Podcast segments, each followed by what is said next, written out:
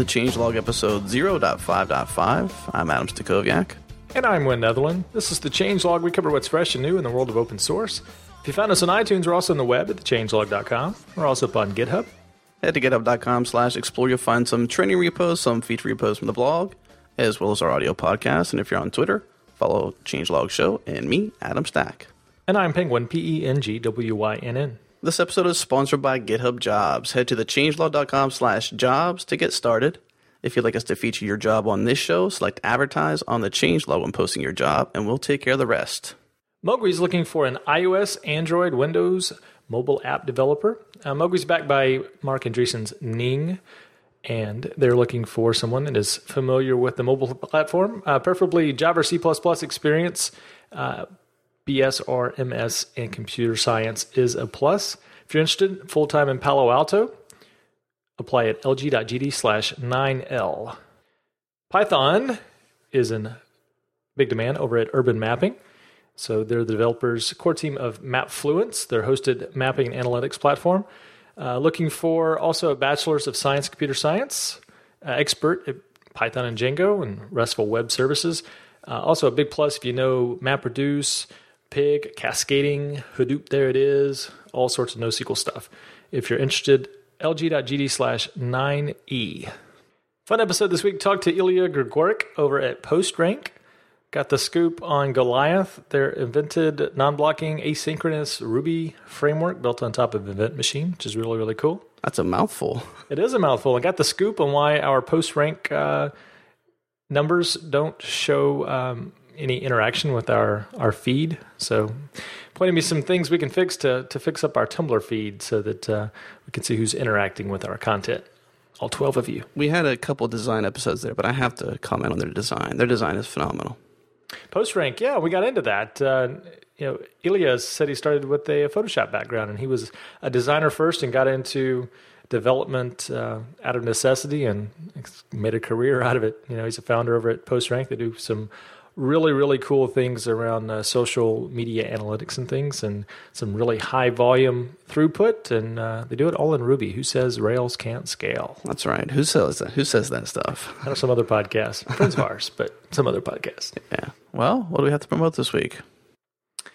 Uh me? Me? You? Ah red dirt rubyconf don't oh, miss it.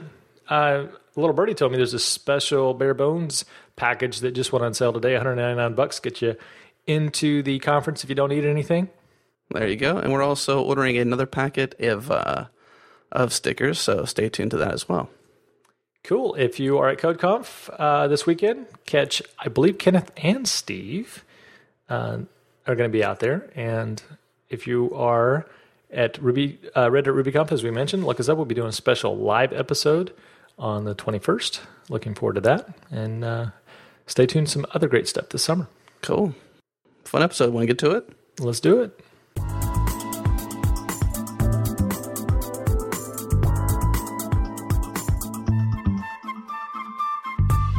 Chatting today with Ilya Grigorik from PostRank. So, Ilya, why don't you introduce yourself and a little bit about your role at PostRank? Sure. So, I'm the founder, CTO, I guess, of uh, PostRank. We're a fairly small company, a startup, about 15 people at this point, up in uh, Waterloo, Canada. And uh, we're aggregating quite a bit of data from the social web. Um, ended up building a framework called Goliath to do a lot of our API serving. So here we are today.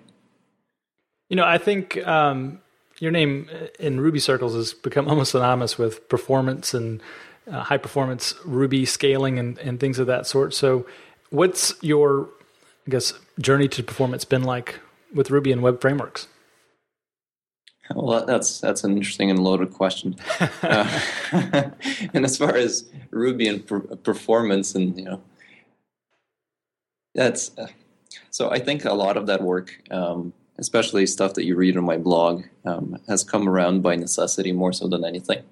It certainly wasn't a you know a motivated um, or coordinated move towards that. It's just um, when we started PostRank, we our focus has been around aggregating lots and lots of data. So what today I guess is often called big data, um, archiving it and then processing it for a variety of kind of internal use case and also our clients. And it just so happened that um, Ruby was kind of my favorite language at the time, so we chose it as the primary platform. And uh, throughout that whole experience, we basically try to figure out, you know, how do we make use of Ruby because we were using it on a front end for stuff like Rails and everything else, and we loved the productivity that it enabled us to have in terms of developing new products and just iterating very fast, being able to reliably test and quickly test all this uh, all this stuff, you know, unit testing, integration testing, and all the rest. And we wanted to propagate all of that experience throughout throughout our entire infrastructure. So that led to lots of interesting kind of optimization work in terms of you know, we needed to build fast crawlers to collect that data. So how do you do that with Ruby? And that, frankly, that's what got me started um, in many ways down this whole path of web servers and clients and all the rest. Um, and then extending that to okay, well, we downloaded this data now. Now we need to uh, push it through five or six stages of processing. So let's say you downloaded an RSS feed, which is something that smells like XML. It's not quite RSS. Mm-hmm. it's malformed XML at that point. Um, you know, let's transform it to something like JSON, which is something that we can actually work with, and then let's run it through language analysis and all these different steps.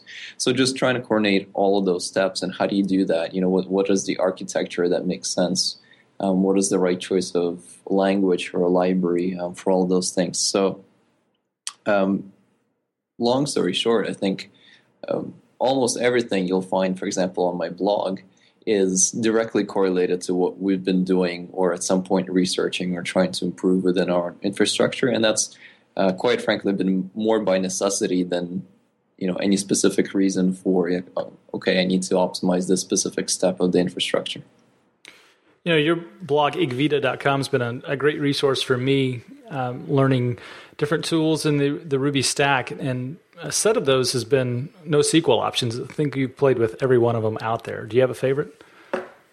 Um, I do and I don't. there's ones that we use and there's ones that we don't. You know, as everybody else, I think at this point, quite fascinated with everything that's going on in the space. It's definitely been a bit of an explosion and just trying to dig in beyond just a feature list, right? And trying to really understand um, what's going on, what's the data schema, how does it, how does it actually affect how you are? Because ultimately, I think a lot of these solutions come down to you really need to put a lot of thought up front in terms of what you're designing for or what are you optimizing for. Because frankly, MySQL is probably the right answer in 90% of the use cases still for most people. And you know, as developers, we may not like that because it's not the shiny new thing. But usually, that's you know, when you align the business goals with what you actually should be doing, that's usually the right solution. But having said that, you know, we've at PostRank specifically, we've deployed. Oh, let's see. So we definitely have a lot of MySQL. Um, we're running a fairly large and scaling up a fairly large Cassandra cluster at this point in time. Um, we're logging about 50 or 60 gigs of data into it every day uh, today. Uh, we have MongoDB for some you know highly unstructured data, and it's great for that. We have Redis for some of the data structure stuff. We definitely have Memcache. Um, so you know it's it's a mixed bag of tools, and I think you need to pick the right tools for the for the right job. It's not just a matter of you know having a favorite. Um, you just need to know what each tool is good for. Let's switch over and talk about Goliath, your new project that uh, runs on top of Event Machine. So, how did this project come about? Yeah, so that's um, so Goliath is definitely not new from our perspective, and the background on on this guy is, you know, we actually started work on, I guess, the first version of Goliath back in, oh boy, early 2008. So this has actually been something that um, a framework that we've been using and iterating on for a while.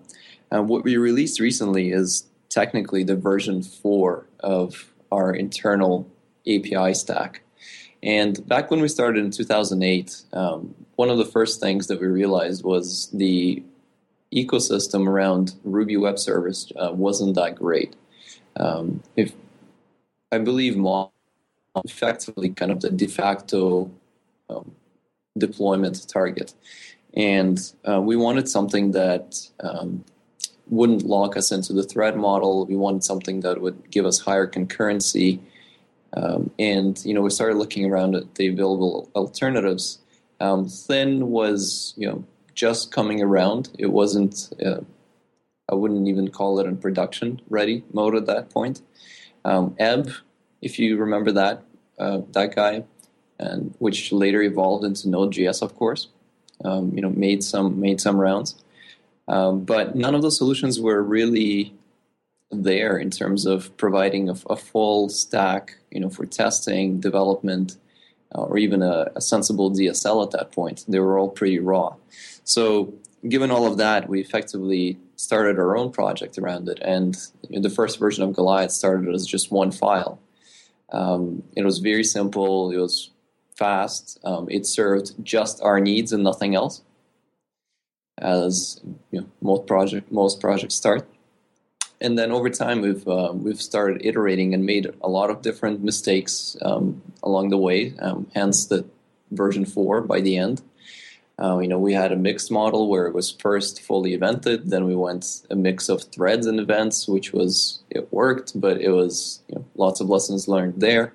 Um, we did a complete rewrite with version three, which is completely evented didn't like where it actually ended up, and then ended up at version four, which is the most recent one, which is the one we open sourced. And um, today I'm going to call Goliath kind of the you know 85, maybe approaching the 90% solution. Um, it's very simple to write a Hello World app from scratch. You know that's very fast, that runs on a raw TCP socket and serves I don't know some insane amount of requests per second. It's fairly hard to get to an 80% solution. You know, you really need to start to put some thought around how do you handle all the edge cases in HTTP spec, handle all the, you know, how do you develop a good DSL around and all the rest. And then getting to, you know, 90 and 100% is very hard. That takes literally years. And uh, I think Goliath is kind of getting to that point, even though it's new in terms of being as an open source project um, it's definitely been something that we've worked on and spent a lot of time working on for the past couple of years. So, at its core, Goliath is a non blocking framework. How much of a barrier to entry is that for the average Rubyist, do you think?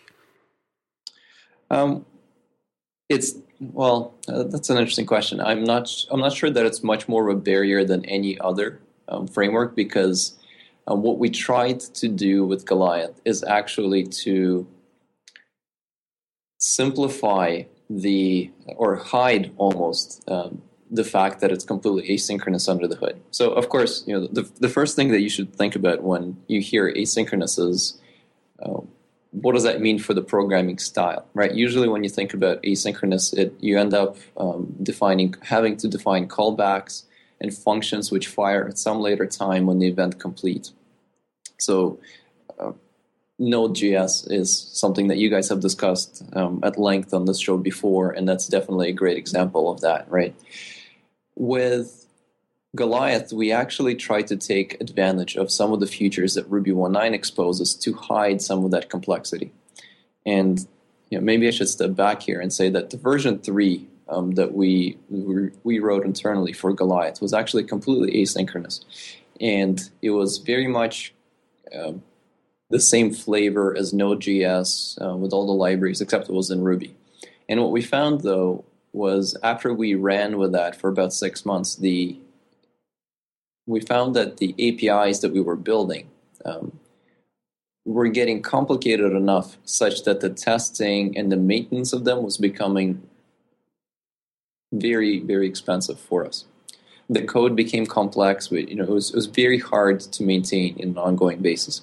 So we took a step back and said, look, this is this is not going to scale. Um, how do we solve this problem? And we started looking around and, and realized that Ruby 1.9 has this really nice feature called fibers, which um, are continuations. And if we were to do some extra work under the hood in within the actual library, we could actually hide a lot of the complexity of these callbacks. Um, so we can, on behalf of the developer, effectively, instead of having to define a callback, we could do it for you and then make it look as if you have a completely synchronous API. So at the end of the day, when you look at uh, a Goliath, when you look at the code uh, that you write for a Goliath API, it looks completely synchronous. So you could, in fact, um, you know, take your Rails code and pretty much copy it over and not worry about having to define extra functions, callbacks, and all the rest. Um, you have very logic, you know, logical flow, if else. Uh, you don't have to worry about callbacks and errbacks and all this kind of stuff. So our goal was to actually simplify it such that you don't have to think about it. And I think we succeeded at that because you know for for new guys that start with us at PostRank, we just give them the framework and they're pretty much are oblivious to the fact that it's underneath is running on this asynchronous um, core. The only thing they have to pay attention to is, of course, the fact that they're using the right libraries.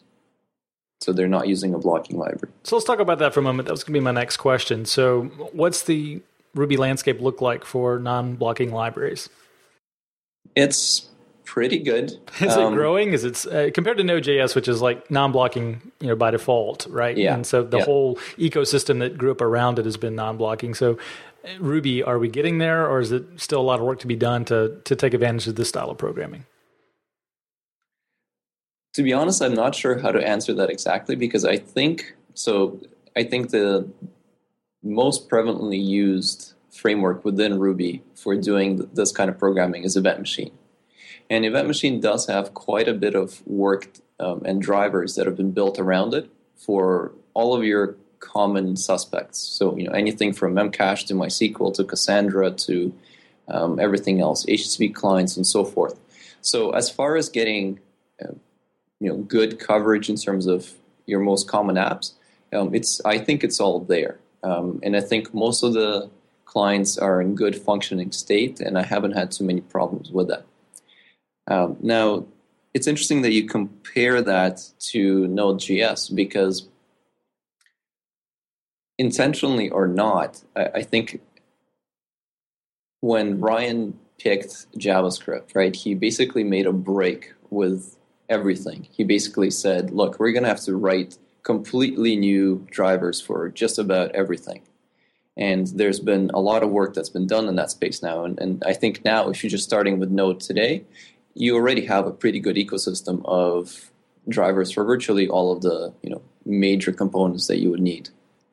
But in the process of doing so, because he completely broke away from any other language, he basically forced the user to always make the right choice in some sense because you can't in in node you can't really make a mistake of picking the wrong the wrong driver whereas in ruby if, if you're developing ruby you have to be very conscious of what it is that you're doing because you could pull in some driver that all of a sudden is doing the wrong thing and your performance um, goes out the door so I think both are comparable. Um, you know, there's obviously a reason as to why we chose to stick with developing Goliath, and fundamentally, I think you know there's no reason to break apart from the Ruby language and, and force yourself down the JavaScript path. And I should say, I you know I love JavaScript. There's nothing wrong with it. It's a great language, but I just enjoy Ruby so much more and the type of code that you can write with stuff like fibers and all the rest is to me much more readable and maintainable, and hence um, hence our development and all of the work um, around Goliath. You know, the fact that we can reuse components like RSpec, Cucumber, and all the rest to drive our tests, and we have access to all of the Ruby standard library. It's kind of it's it's a double edged sword, right? On one hand, you break apart from bad gems and libraries which are blocking where they shouldn't be. But at the same time, you do have the full capability uh, and library of all of the Ruby gems. So you just have to be a little bit more careful. Speaking of the Ruby library and the uh, the standard library and, and the ecosystem of Ruby gems around it, as a community, how do you think we're uh, adapting to the move to 1.9? Um, I'm actually really pleased to see that a lot more people are migrating. Um, I believe just a couple of days ago, I, I saw um, some announcement from uh, the Rails core saying that um, the next version of Rails will require Ruby 1.9. So it's no longer a suggested option; it's you know it's a required option. and I think that's you know that's obviously big news. And I think overall, um, even though it, it seems like it took a little bit longer than it should have to start uh, moving the community to 1.9, um, there seems to be a fairly big shift that has happened. I'm going to say in the last in the last six to eight months, where more and more people are adopting 1.9 as their default platform. And you know, I think there's many different reasons for that. Some of it is just availability of better tooling around it, like RVM and everything else that just make it much much easier to both develop and deploy against multiple um, runtimes. And then um, just the fact that more and more um, gem authors are paying attention to 1.9 now. So, you know, I've been running on 1.9 as my primary platform for almost year and a half or two years at this point. I develop all my gems on 1.9. Um, I only switch back to 1.8 to run the spec tests. And I think that's that's becoming the default now. So I'm I'm happy to say that you know, we're we're getting there. So in the README for Goliath, you mentioned performance numbers on MRI, JRuby, and Rubinius. Uh, how important was it to you to to publish those and support Goliath on a multiple Ruby stack? So I think this is one area that I'd love to explore in the future with Goliath. Um, so initially, uh, we developed Goliath to run on 1.9 um, MRI specifically, so the C Ruby, and we had a couple of um, dependencies in there which were specifically C extensions. So, for example, Thin can only run on MRI because it uses the, the mongrel parser and, and some C code under the hood. And of course, Event Machine itself is you know, a C++, C++ core. Um, but Event Machine also has a Java version. So um, when we were developing Goliath, we tried to find um, find and remove any bottlenecks that would not allow us to run on multiple runtimes. So we wanted to be able to run on JRuby. And part of the reason for that is MRI has a global interpreter lock, and you know you're basically stuck to a single core, um, which is the same story for Node.js and virtually other evented servers out there. But if you could imagine running Goliath on, let's say, JRuby, which doesn't have a global interpreter lock, then in theory, nothing stops us from spinning up a bunch of um, operating system um, or OS threads and running multiple reactors within the same process. And that, of course, opens up a lot of interesting opportunities for um, simplifying the deployment um, and doing all this kind of stuff. So, to be honest, it was uh, when we are removing these bottlenecks, um, we were looking a little bit more to the future. So, with the hope that as these um, alternative runtimes and I know many people wouldn't consider, or rather would consider JRuby to be their primary runtime, not an alternative runtime. As these systems develop, you know, we can take advantage of the performance that they can um, offer us with Goliath.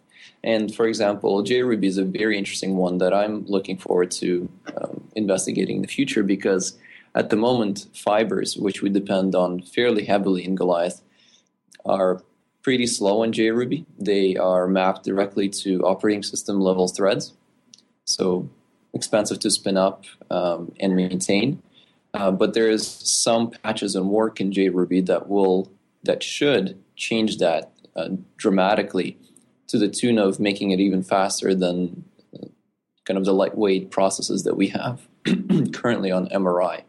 And when that happens, it could well be the case that Goliath will run just you know several times faster on JRuby than does on MRI.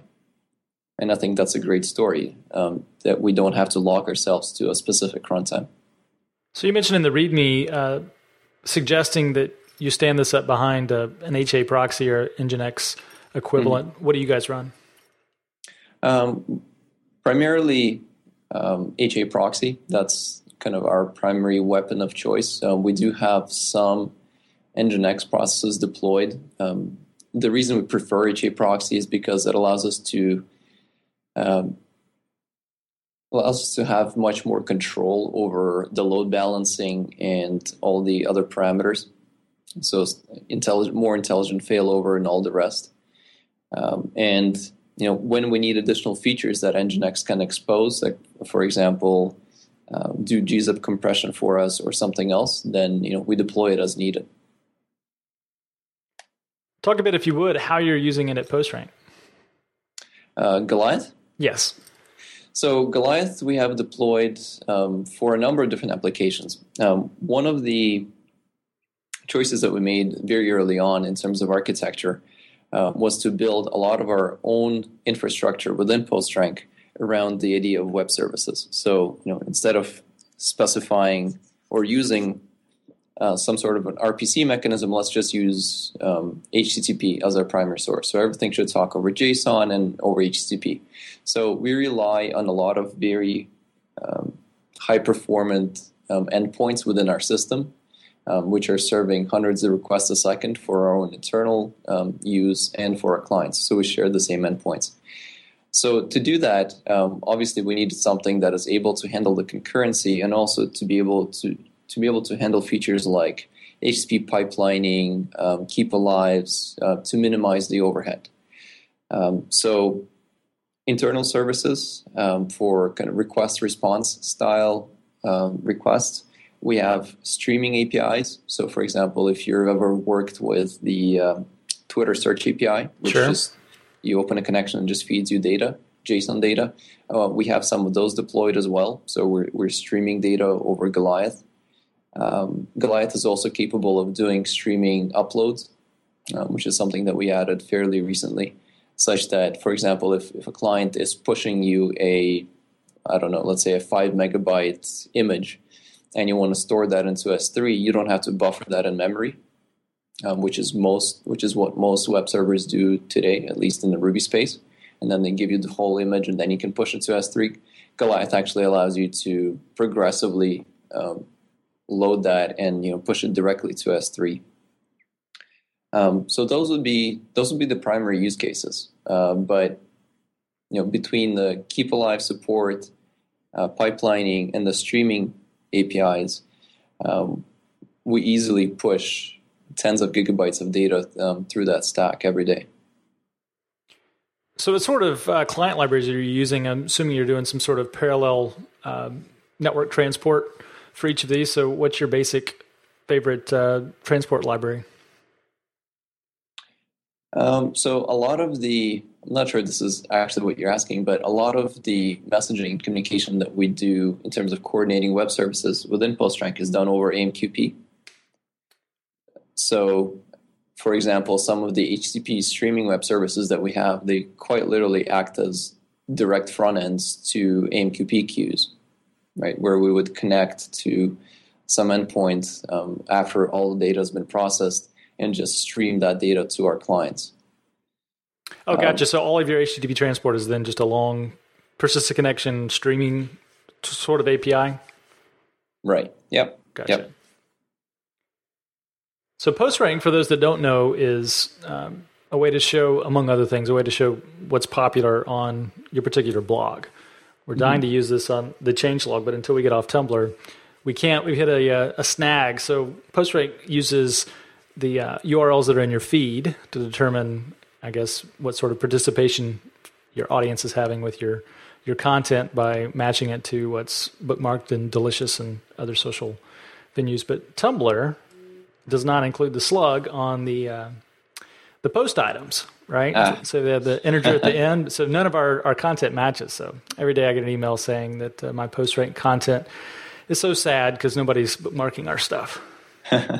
well, we can probably fix that. And actually, so you know, the crazy thing that we do at PostRank is, um, as you mentioned, we we aggregate this what we call engagement activity, which is effectively um, anytime somebody shares or does something around a piece of content on the web, we want to know about it. So we aggregate, for example, every tweet that contains um, a URL, or every vote from Digg or Reddit or Hacker News and all these other sites, and every comment from all these sites as well. So one way to picture what we're doing is we're trying to assemble a fire hose of all the different fire hoses of the activities around all this content, and uh, we don't collect that data for you know specific URLs that we care about. We collect that data for all of the URLs. So as you can imagine, that's quite a bit of data. So even though the plugin that you're referring to, which is the top posts um, widget that we have, is not picking up the right URL, we have all the you know tweets and everything else for for content around the changelog show. So you can actually use our API and just send it all the URLs that you guys have created, Oh, and gotcha. and you can get the actual metrics, or you can actually get the full conversation as well. Um, this is something that you know I alluded to earlier, where we're um, we're pushing a lot of data into Cassandra. That's what we're using it for. Um, we launched this project uh, four or five months ago, where every activity that we collect. So, for example, if somebody today shares a tweet um, with a link to the changelog, one of the changelog episodes, uh, we'll actually store uh, the content of that tweet uh, and all the associated metadata about it, and then allow you to look it up on a URL basis. So you can actually say, well, you know, I have this URL. Show me all the activity. So there's people bookmarking it on Delicious. There's tweets. There's Hacker News comments and all the rest, and you can see that as just one stream.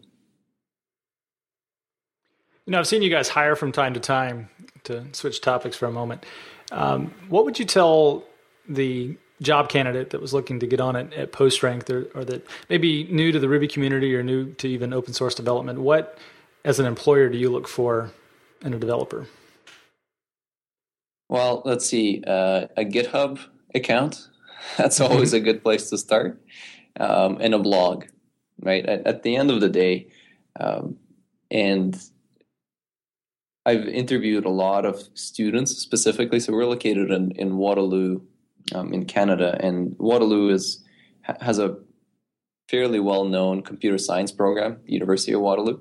So we interview a lot of co-op students for um, for basically every semester. We have at least a couple, and you know, honestly, one thing that always surprises me is I go through a pile of resumes, you know, fifty to hundred each time is the fact that out of those 50 or 100, they're all bright computer science students, um, very smart guys, usually guys, for good or for worse. Mm-hmm. Um, very few of them actually have something that they're passionate about. You know, very few of them have a blog or something that they've written or contributed to. Very few of them have a GitHub account. So, uh, frankly, my first pass over that stack of resumes is always just to look for do you have a blog or do you have a GitHub account? And I just, you know, usually there's at least three or five that match. And I immediately put them to the side and I know that I'm going to interview them, you know, even without considering or looking at the marks because they're, they're, they're already showing something that most people, most people don't. But overall, I think the best people that we've hired, um, they've all had a consistent streak of, um, having projects that they're passionate about, that they've contributed to, um, and having a history of kind of open source contribution. So, how did you come to Ruby, and what language background did you come from? Um, I think, as many people, I've started with you know, PHP and Perl. Um, I actually, I was never much of a computer geek, if you will.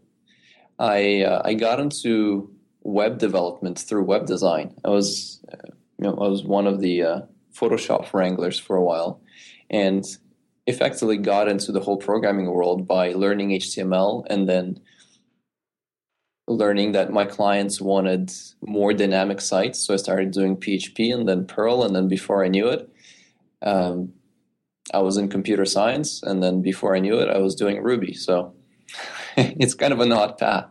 You know, it's very similar to my own path. And I tell folks that I feel like Merlin, living my life backwards, started out on the front end and I keep going deeper into the stack, you know, just trying to, to uh, deliver on things that are in my head. And I think your blog just, you know, oozes that design. What sort of commonality do you see between uh, design as a communication medium and programming as a communication medium? I think they're one and the same in many ways. Um, to, to me, presentation is at least 50% of the actual deliverable product, whatever that product may be. And depending on the context, um, you know, that could be a, a, nice, nice packaging around your product. It could be a nice DSL uh, project that you built. Um, it could be a well structured README, right? The ability to actually communicate something to to another person is kind of I think is the most important aspect. Then you really have to pay attention to what is the most important aspect because um, ultimately the process of design is more about subtraction than adding stuff. So you really need to be clear about what it is that you're trying to communicate, whatever it is that you're working on, you know, new open source project or a new design template. Do you have a programming hero? A programming hero. Honestly, there's probably too many. Um, give us one and don't say Linus. give us one. I think one person that um, impressed me um, early on was um, uh, Brad Fitzpatrick. So of you know LiveJournal, Memcache fame, and all the rest. And I, I can't even say specifically why, um, but I remember reading some interviews very very early on about just how he started LiveJournal um, and the work that they were doing around Memcache you know, Perlbal and all of the other projects that came out that you know a lot of us don't even think about today, but run a lot of our infrastructure on. And how it was for him was always about just solving his own problem. You know, he never started with some grandiose vision of, you know, I need to build a really fast memory cache server. Um, it's just I have the specific problem at my company um, I started this project on a whim because my friend said I should, and you know, here I am just slugging it out. Are we in a golden age of web development and perhaps just don't know it? Golden age of web development, huh? Has there been a better time to be a bit pusher on the web? I think it's getting better and better, right? So when I think about the skill set that, that you have. I think it's an incredibly valuable skill set as a web developer, and I think it's only going to get more and more important, um, especially with um, the spread of technologies like HTML5 um, and everything else. Um, when I think about you know one area that I haven't done much work on, and I really want to uh, kind of get into is mobile. And just based on my own observations and kind of research around that area, it seems like more and more larger organizations that have spent a lot of time and effort um, developing uh, custom apps for each platform are now migrating to HTML5. Facebook is a great example. Um, Twitter, um, all of these guys are converting their mobile clients to HTML5. And you know, when you think of HTML5, of course, you know, you're doing CSS, JavaScript, and, and all the rest. So um, I think it's only going to get more and more important. Um, in some ways, it's going to get more complicated, but it's also going to get more interesting as well. You know, every time I go to your site, I see the tagline, a goal is a dream with a deadline. And you're one of the most productive developers that uh, I follow. Are you goal oriented? Uh, definitely, yes. so, how do you manage that, that workflow? Uh, um, well, let's see. Remember the milk? I don't know if you've used the app. Oh yeah, but I, I live and die by that thing. And, you know, I don't think there's anything specific about Remember the Milk, um, short of just it's a great app built with a. Uh, it's very clean. It, it, knows its purpose. It doesn't get in the way. Um, but you know, I definitely love my checklists. Are you a GTD guy, or you have your own workflow inside there? Um, I have definitely familiar with all the GTD stuff. Um, over time, I think I realized that it's not the process, right? It's um, I think a lot of rather a lot of people spend a lot of time focusing on how to improve your process instead of actually doing stuff.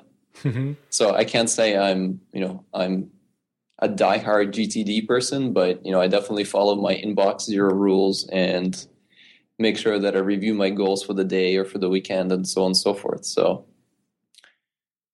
you know, if there's any advice I could give to my college age something self, it would be that a little effort every day will always outshine these big bursts of, of productivity.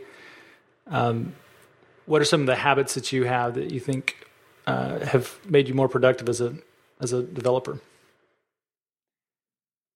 Uh, well, I think it's it's exactly what you said. It's uh, it's the small little things that add up over time, right? There's I, I don't remember the exact quote, but uh, the uh, the general message is you know, we tend to overestimate what we can get done in a day and underestimate what we can get done in a week or a month.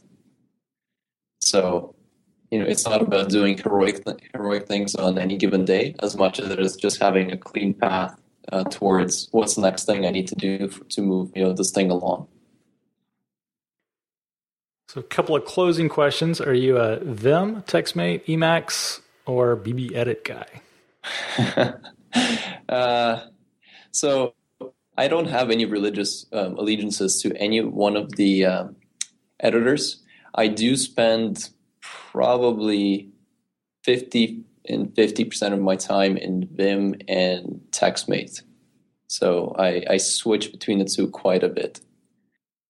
This is where I outsource a lot of my uh, discovery to my guests. So, what one project do we need to post on the change log that we haven't covered yet? Ah, one project. Does it count if I don't give you a project, but in, but instead a a technology? Sure. So I've been digging into SPDY, and I don't know if you've paid attention to this, but about a year ago or so, um, Google uh, released this project, or I guess a, a study that they did um, around a new protocol that they were trying to define called SPDY. And their goal was to see how can we speed up the performance of loading web pages, you know, the, the common web pages that we all visit, um, yahoo.com, msn.com, or even google.com, um, by over 50%.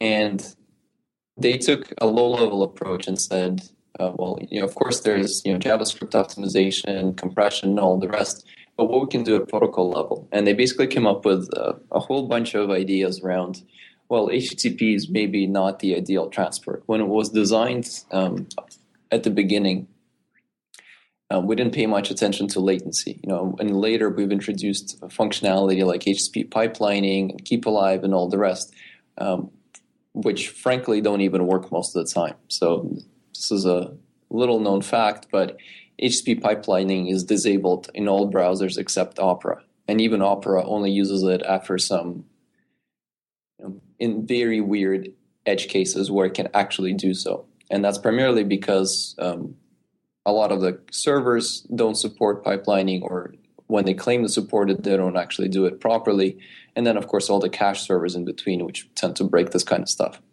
So it's it's not a it's not a great protocol at the end, it turns out. So SPDY is about um, redoing a lot of that work and basically building a new protocol um, instead of HTTP to replace. And so they did this stuff about a year ago, uh, released some numbers, and basically showed that yes, we could, uh, you know, given some of these optimizations that we propose, uh, we can actually get over 60% improvement in latency for delivering these web pages. Uh, they posted some source code, uh, a client um, that was available in Chromium, and after that, I didn't see much coverage around this at all. And just recently, um, a thread popped up um, where they basically said that if you're running Chrome and you're talking to Google Web Services, then 90% of the traffic is going over SPDY. Right? So if you're a web developer today, there's high likelihood that you're actually are using Chrome, and if you're using a Google Web Service, chances are you're not running over HTTP, you're running over SPDY, which is really really interesting. That's amazing. Yeah, exactly. And you know, I guess Google can actually do that because they control their own servers and they control the browser, so they're able to make this sort of change. Um, but of course, it's not a you know it's not a proprietary protocol. Um, the spec is out there, so um, can we make use of that for our own web services? You know, I would love to make PostRank uh, web pages load fifty percent faster without actually, you know, modifying any of our um, UI code or anything in that respect. I just I'd love to just replace the web server and make it talk SPDY, and you know, off we go. Has anything uh, materialized as far as an Apache module or anything like that to make it a little bit more palatable for the actual average developer? Yeah, so they actually they released an Apache module. So if you're, I'm not sure how. You know, I actually haven't tried it with something like, let's say, Passenger. I wonder if we can make that work. Um, but what I've been uh, digging into myself is, you know, I, have been trying to build um, an actual parser for SPDY in Ruby, um, in pure Ruby. And this is more for kind of my own education. I find that the base, the best way for me to learn is to actually try and build something because I can read the spec and I kind of nod along and I think I understand it. And then I start to write code and I realize that I didn't get it at all. So um, I'm actually working on one right now, and it's it's both very simple and very interesting in how they've made some of the decisions around how the you know, packet exchange should be done. Um, the fact that you can send multiple streams over the same TCP channel and they can be intermixed and all the rest. So definitely a project or you know a technology to look into for a lot of web developers, I think, because even though it's a fairly low level um, web server uh, type technology, um, I think it's something that we should be paying attention to because it's it's a significant improvement. You know, we've had pretty much the same transport stack for years. I can remember, um, I guess, 15 years ago or so, maybe more, um, having to download and install a PPP stack or a TCP/IP stack for my operating system just to connect to the internet. So, mm-hmm. um, I, you know, maybe we're due for the next evolution on top of TCP for basic dial tone of the web.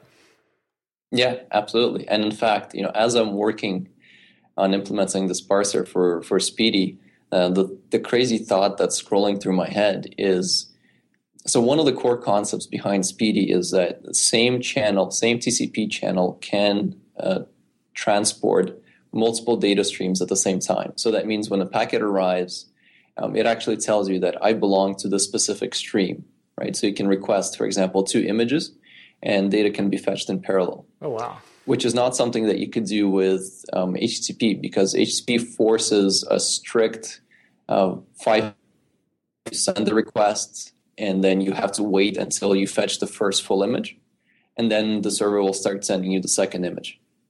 With SPDY you can actually intermix uh, that data. So if, if you have a you know a slow resource, it doesn't block everybody else.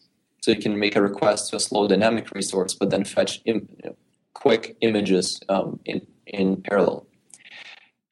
So you take that, and then you take a look at uh, technologies like ZeroMQ, right? And ZeroMQ um, is trying to do something similar, but something more generic. They're saying, hey, look, TCP is great, but we need message-oriented messaging. You know, we shouldn't have to worry about parsing out when the, where the message ends. All messaging should be message oriented, and it all should be done um, you know, as fast as possible. And you should have all these different transports. Um, it shouldn't matter if you transform if you're sending data over TCP, UDP, or Unix pipe.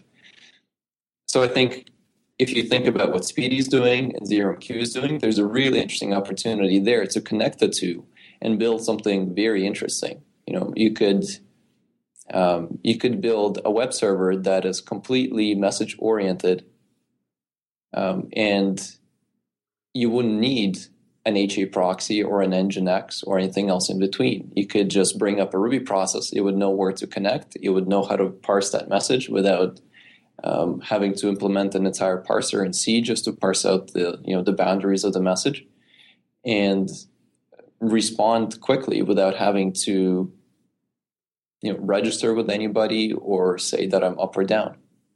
Definitely exciting stuff. We learned about ZeroMQ on the uh, Zed Shaw interview. That was the first time we'd heard of it, and got a, a quick look at it there. We need to get somebody from the Chromium project to talk about SPDY, which when I first saw it, I guess when it first came out, was it last year sometime? Uh, I thought it was Spidey, S P D Y, for those that are listening at home and don't have access to the to the show notes. Pronounced Speedy right here on the uh, executive summary. Well, Ilya, thanks for joining us. It's definitely been fascinating to talk about Goliath and this non blocking async style of programming and some other things. Great. Thanks a lot.